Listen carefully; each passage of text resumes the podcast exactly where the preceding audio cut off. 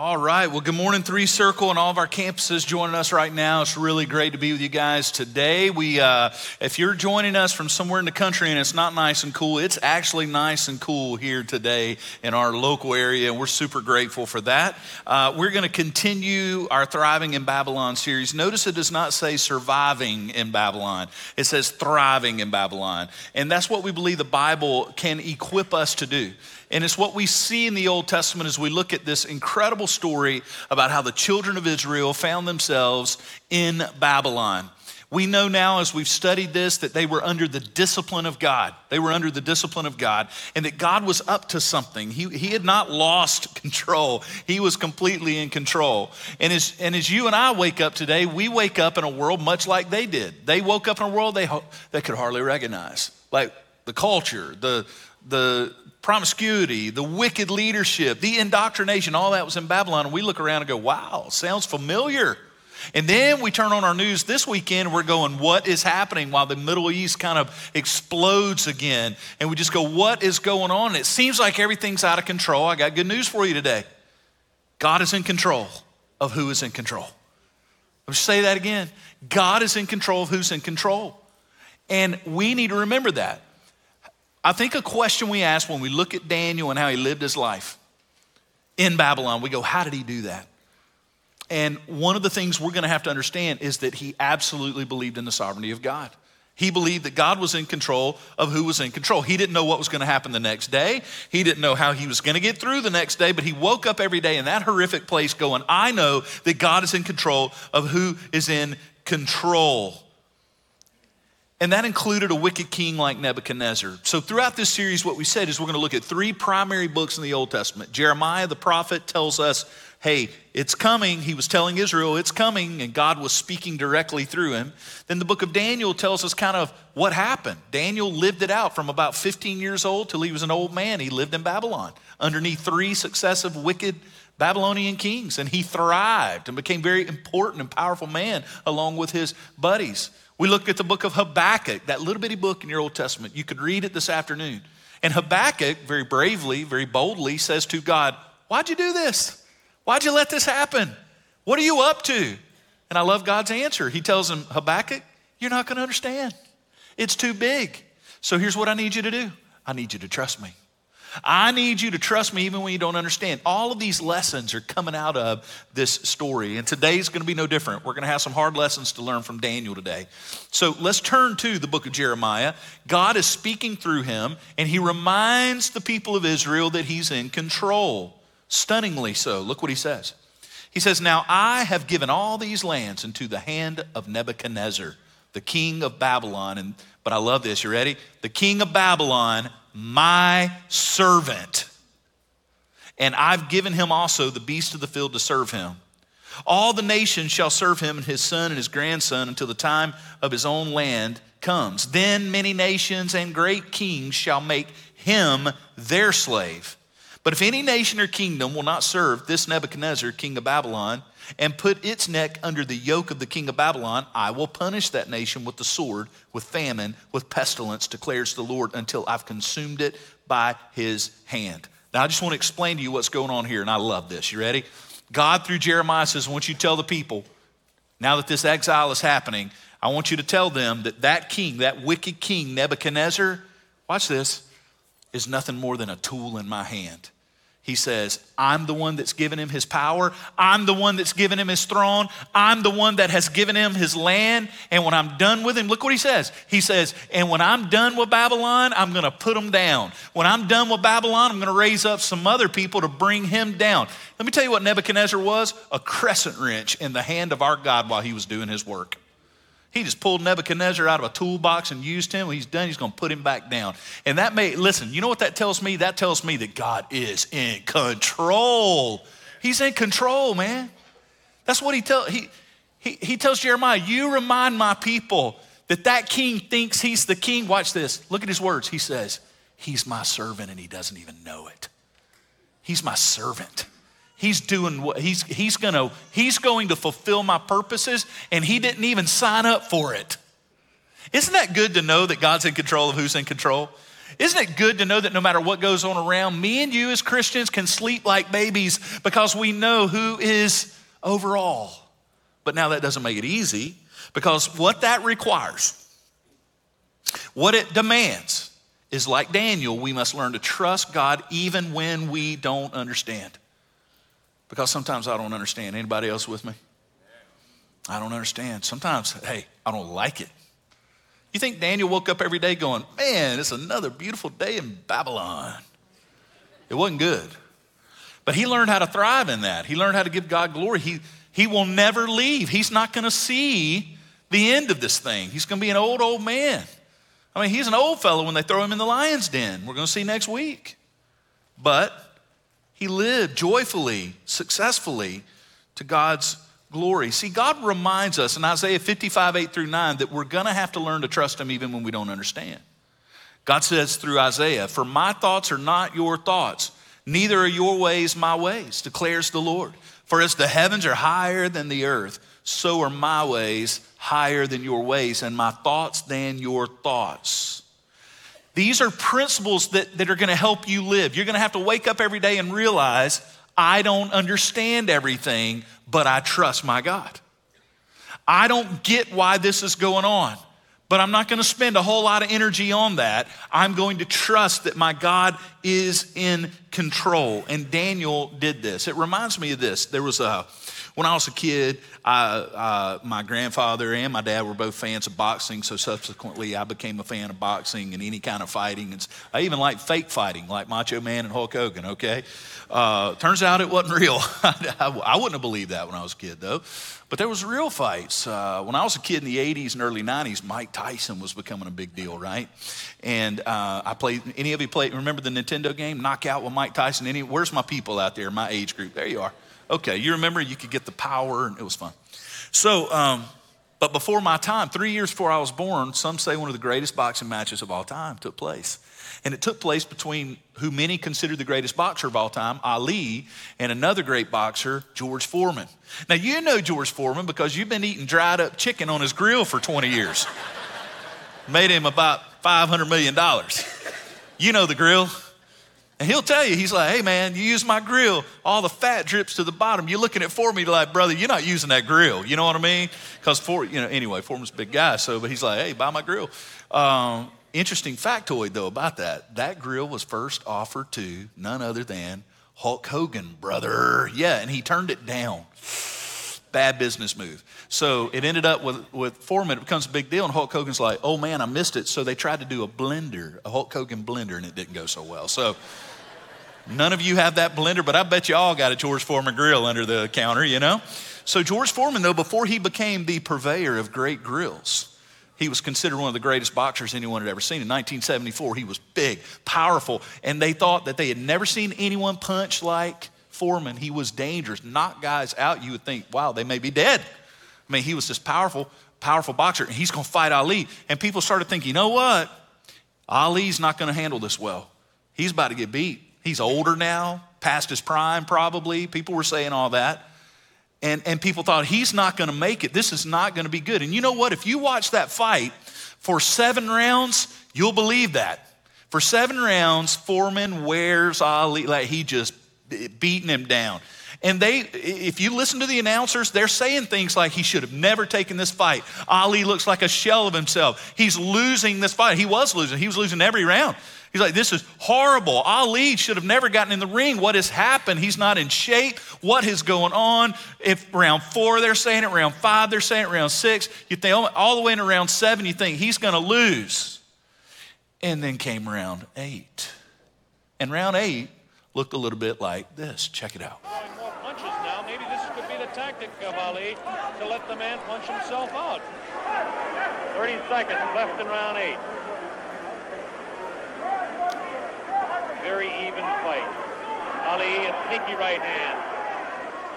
Another sneaky right hand. This time he works over the shoulder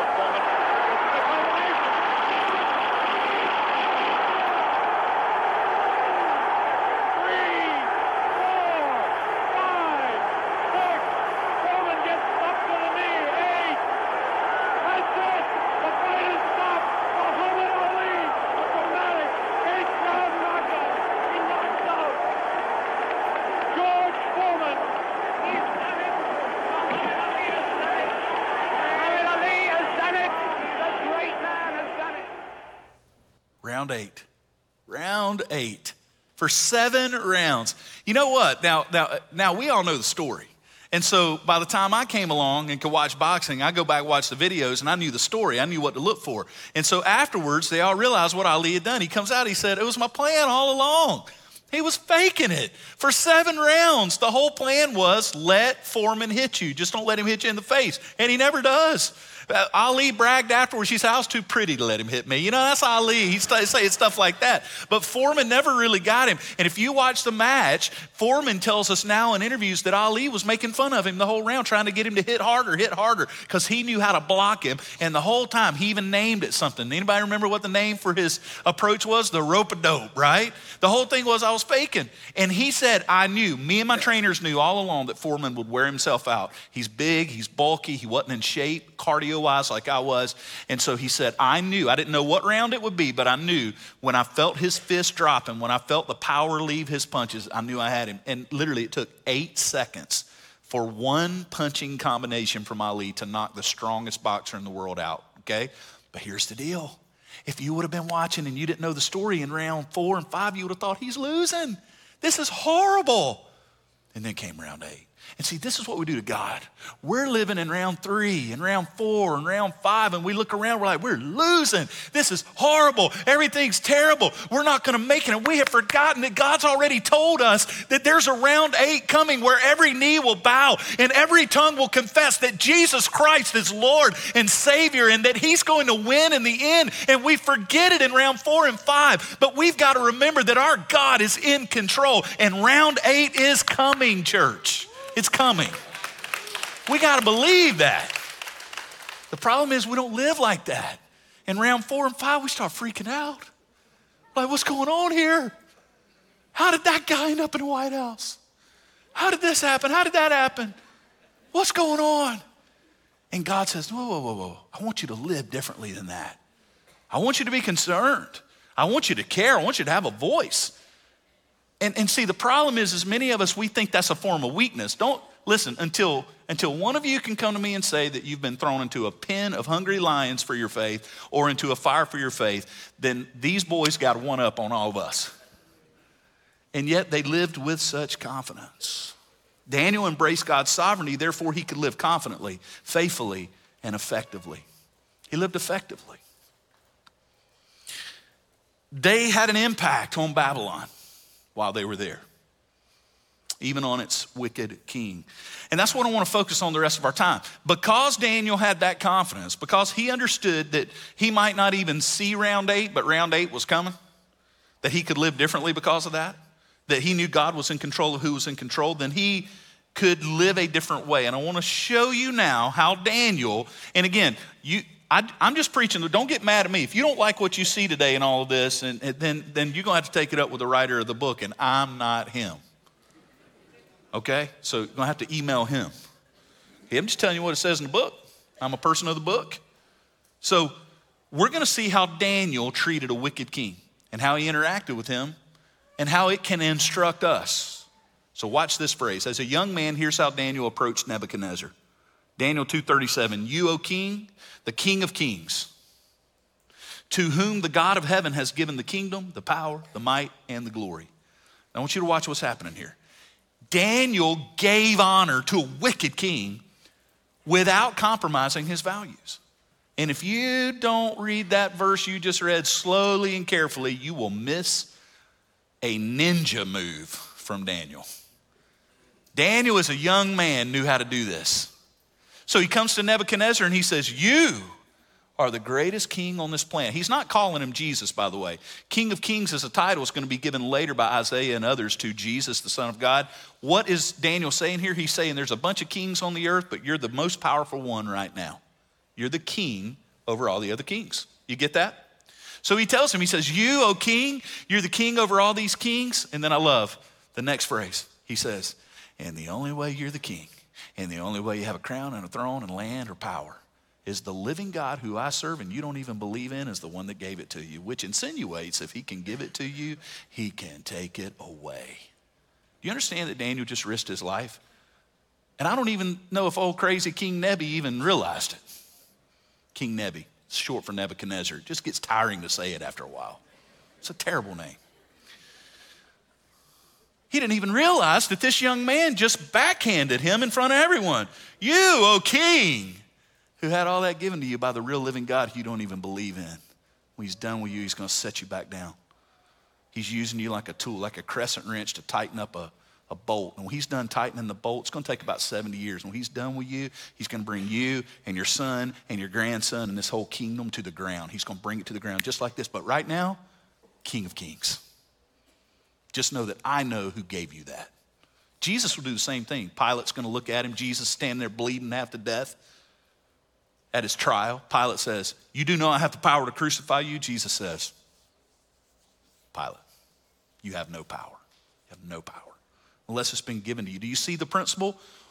Jesus knew who was in control of who was in control. Daniel knew who was in control of who was in control. This is you see in the principle, right? They, they were able to live confidently, differently in the face of that. But, it, but he did not compromise. Notice he says, You're the king, but I know who gave you that. No compromise. But then we see something develop in just a few chapters, and I want to. I'm going to try to explain this to you in, in, in, a way that we can all grab it and get what's being said here. So, God, we know from our study so far, gave Daniel the supernatural ability to read and interpret dreams, right? And Nebuchadnezzar has a lot of dreams. I don't know. Maybe he had acid reflux that kept him up at night. Babylonian Taco Bell was really rough in the ancient world, I guess. And so, anyway, all those late nights. But he was a dreamer, dreaming all the time. And God gave Daniel the supernatural ability to read those dreams. And it would come true, what he said. So, up until that point, Nebuchadnezzar would have dreams, and it was all good for him. He would dream that he's going to get more land than he would, and him more power than he would. Now, remember, Daniel knew who was giving him that power, right? And why would God give a wicked man so much power? Remember, because God's using him to discipline Israel, and he's got to keep him in power long enough to get that discipline done. So that so Daniel got all that. But then one night Nebuchadnezzar had become very arrogant. He was already arrogant, but it was getting even worse than ever. So God sent him a dream that was not good news for him.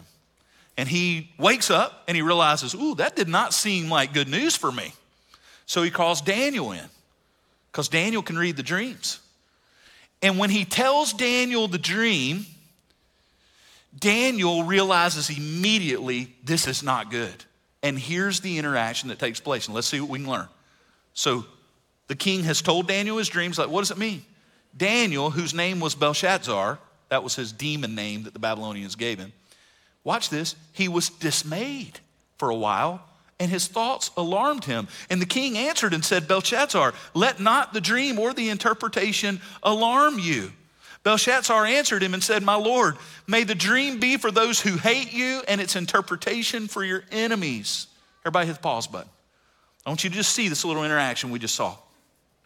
This is a wicked king who's done unbelievable harm. And he owns Daniel, even giving him a new name. But Daniel comes in, and when the king gives him his dream, Daniel immediately knows, so this is real bad for you because the king is about to lose his mind. That's what's about to happen. But, and, and if it would have been me, I'm going to be honest with you, if it would have been me, I would have been like, is that what you dreamed? Hmm, about time. What does it mean? Oh, oh, oh, you're going to love this, you wicked, wicked man. Finally, you're going to get a little bit of what's been coming to you. You see what I mean? We don't get that from Daniel, though. Do you see what you get? The Bible says he is dismayed and alarmed. Now, what does this tell you? I'll tell you what it tells you. Daniel actually cared for Nebuchadnezzar. As wicked and horrific as that man was, this is going to blow your mind. Daniel actually believed the Bible. He didn't just spout it off and put it on Facebook with hashtag blessed. He actually believed it and lived it. And when the Bible said for him to love his enemies, he did. And he actually loved that man. And so when he hears the calamity that's about to come on him, rather than rejoice over it, he's dismayed. Now, some of us would look at that and go, well, that's weak. That's acquiescent. And see, that's because you've believed the lie. In our culture, we've decided that, that to love someone and actually care about them must mean affirmation, or it must mean agree with, or it must mean acquiesce, or it must mean, yes, that's good what you're doing. No, no, no. Daniel's never going to do that. He knows Nebuchadnezzar's wicked. But He cares for him. It's beautiful, actually. So he tells him in verse 27 Therefore, O king, let my counsel be acceptable to you. Break off your sins by practicing righteousness and your iniquities by showing mercy to the oppressed, that there may perhaps be a lengthening of your prosperity. But it didn't work. Verse 28 All this came upon King Nebuchadnezzar. Immediately the word was fulfilled against him. He was driven from among men. He ate grass like an ox. His body was wet with the dew of heaven till his hair grew as long as eagle's feathers and his nails were like birds' claws. Okay, so I want some principles here. Daniel tells him, we read it. Daniel says, I don't want this for you. I don't want this to happen to you, but it's going to. And then, if you think Daniel's weak, he draws the line. Listen to what he does. He looks at King Nebuchadnezzar and he says, You are wicked. The reason this is happening is you're wicked. You're a horrible, wicked man. You are oppressive you are rebellious against the living God. And he begs him. He says, And I'm begging you to change. I want you to be righteous. I want you to change. I want you to follow and live a different way. Do you hear this in Daniel? So he tells, watch this, he tells the truth with love. He speaks the truth with grace, even to power. By the way, at that point, you know, King Nebuchadnezzar could have killed him right there and probably would have anyone else. But he actually cared about Daniel. Daniel has earned the right to look at this king and go, It's about to go real bad for you, and I'll tell you why because you're wicked. That's what's about to happen. This is very instructive for us, isn't it? And then we see, watch this, God is in complete control. So he brings Nebuchadnezzar down. In fact, old King Nebi goes crazy. Fingernails growing out everywhere, hair growing out. It gets bad. He's laying naked out in the field. This is the king of Babylon. And they're like, eh, ignore the naked guy out in the field with dew all over him. Hair everywhere. It's, it's unbelievable story. But watch this. Daniel didn't do all that. Daniel left the punishing up to God while he did the praying. You see that? Daniel didn't think it was his job to straighten out a crooked stick. He prayed to the God of heaven and let him handle that and he just honored and loved and served and told the truth. You see that? See, Daniel actually had compassion for Nebuchadnezzar.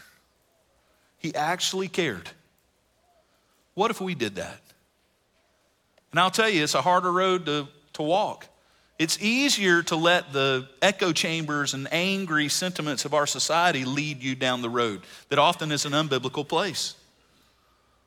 I was blown away uh, a few years ago, and we just talk about this stuff. Listen, a few years ago, uh, Trump's in the White House, and, and there's an election, and Biden wins the presidency. I know some of you are going to be like, "No, he didn't win it." Okay, fine. Whatever you want to, whatever you want to say. Let's say it like this: A new dude ended up in the White House. However, uh, there you go. Okay, I'm just a preacher. Okay, and so I went on Facebook thinking at, some level I have somewhat of a public position and I feel like I represent the church and at least locally in some way. And I said, well, I know what the Bible tells us to do. We're supposed to pray for that guy. Whether we agree with him or not, I don't know where you are politically. I know there's all sorts of political backgrounds here. Um, I'm a pretty conservative guy. Like, I'll be honest with you, tell you who I'm pretty conservative. I don't even like turn my car left if I can help it. I'm just kidding. That's a little joke. It's a little joke. Don't get mad. Here comes the emails. That was not a good joke. Okay, okay. I was a good one. It was a good joke. But I put on my Facebook page, I said, uh, I said, I am praying for this next administration and the new president elect of the United States. You would not believe what happened next. Oh, it got bad.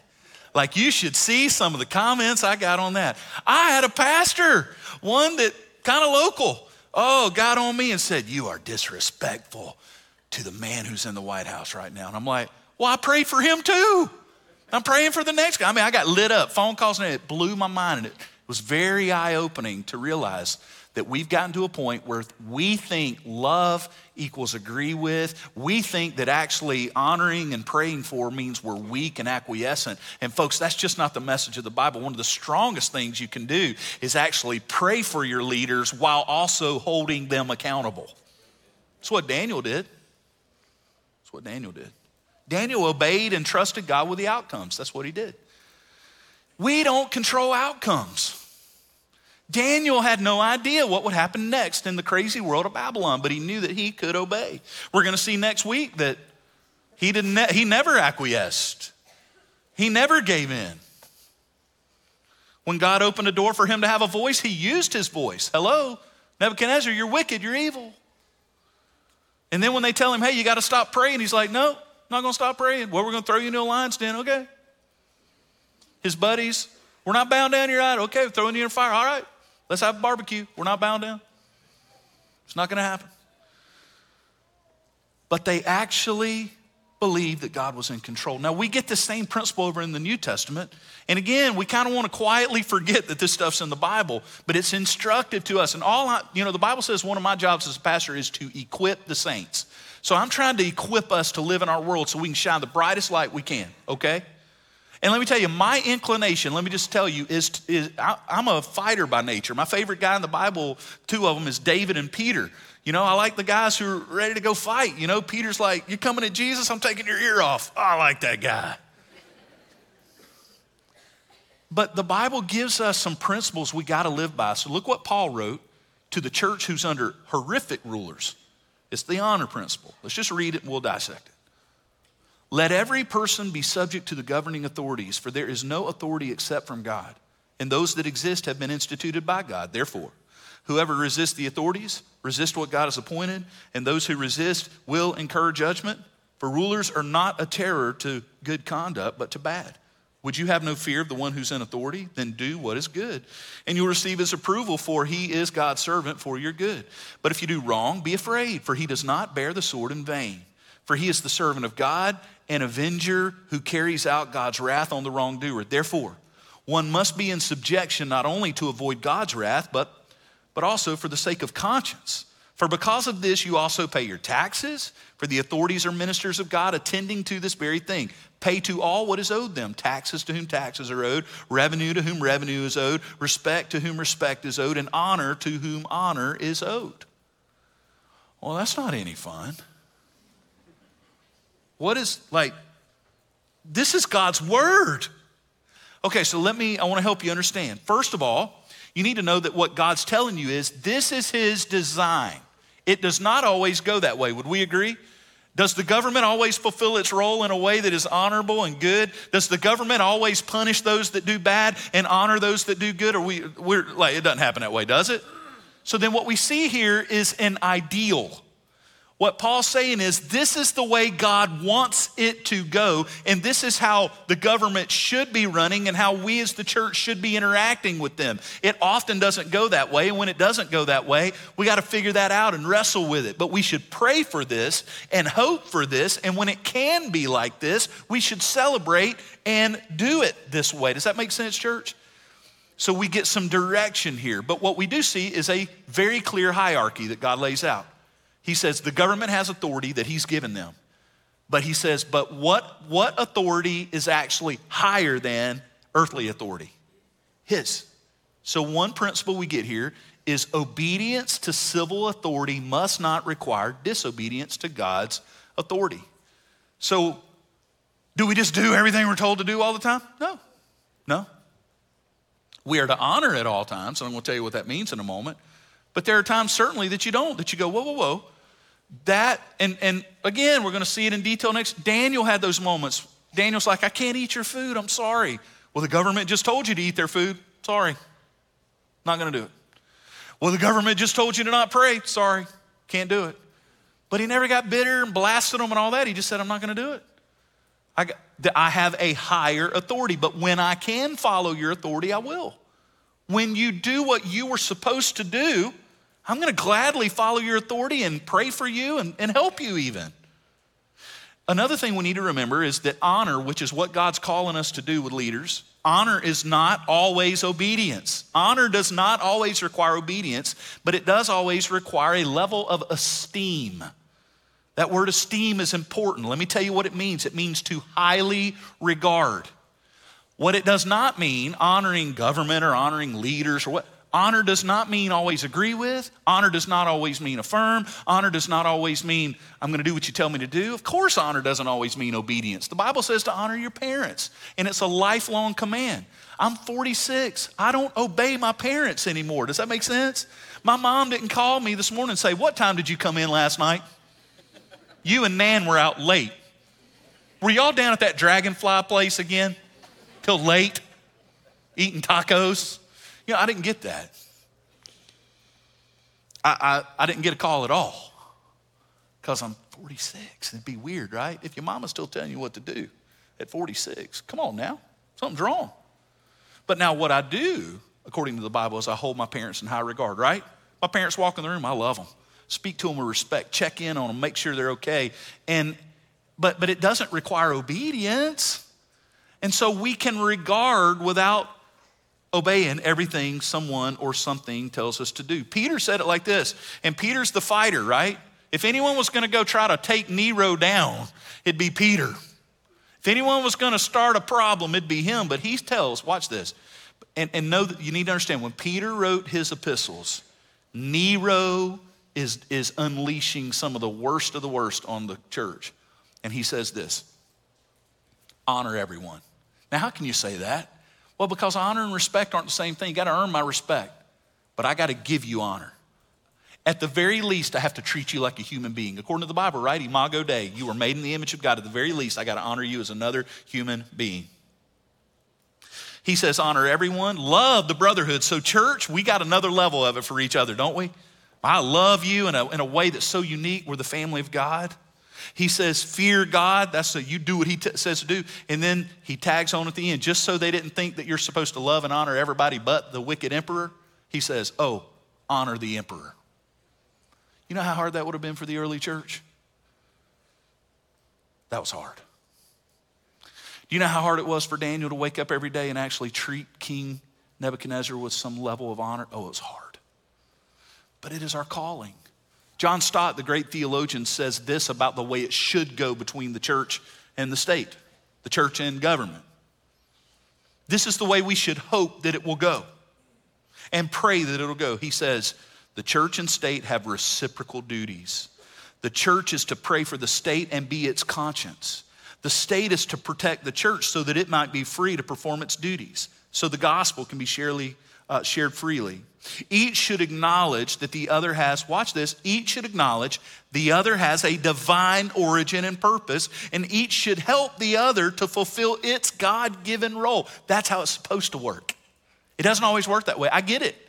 But we should hope and pray and act towards that as far as we can. What this means is God's design is that the church and state should be partners rather than opponents.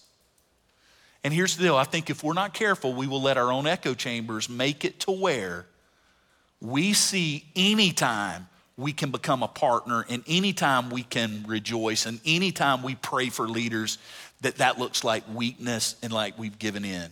And no, my friends, that looks like obedience. Now, you can throw all that out the door and go out today and go, you know what?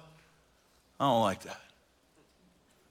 Uh, and I would say, and I would ask you today, then who's your authority? Is it your echo chamber? Is it uh, the, the, the commentator on CNN? If you're on one side of the aisle, or is it the commentator on Fox News if you're on the other? What, what voice has the power in your life? Or is it the clear call of Scripture? Give you one more thing, and then we're going to apply this in a very powerful way, hopefully. 1 Timothy 2. First of all, then I urge that supplications, prayers, intercessions, and thanksgiving be made for all people. Verse 2 for kings, for all who are in high positions, that we may lead a peaceful and quiet life, godly and dignified in every way. And Lord, I pray that you would help us to actually live what we hear today in Jesus' name. Amen.